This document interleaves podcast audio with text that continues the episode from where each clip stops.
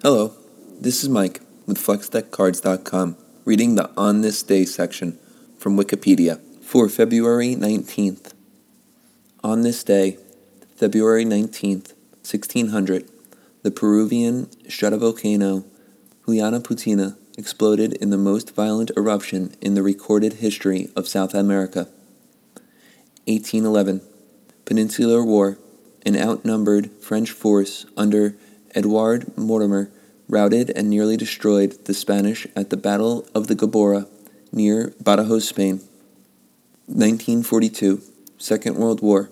In the largest attack mounted by a foreign power against Australia, more than 240 Japanese aircraft bombed Darwin, Northern Territory. 1942, World War II.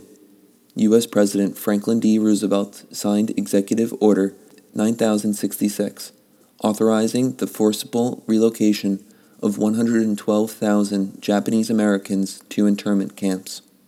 2011. Items from the Belitung shipwreck, the biggest single collection of Tang Dynasty artifacts found in one location, were first put on display in Singapore.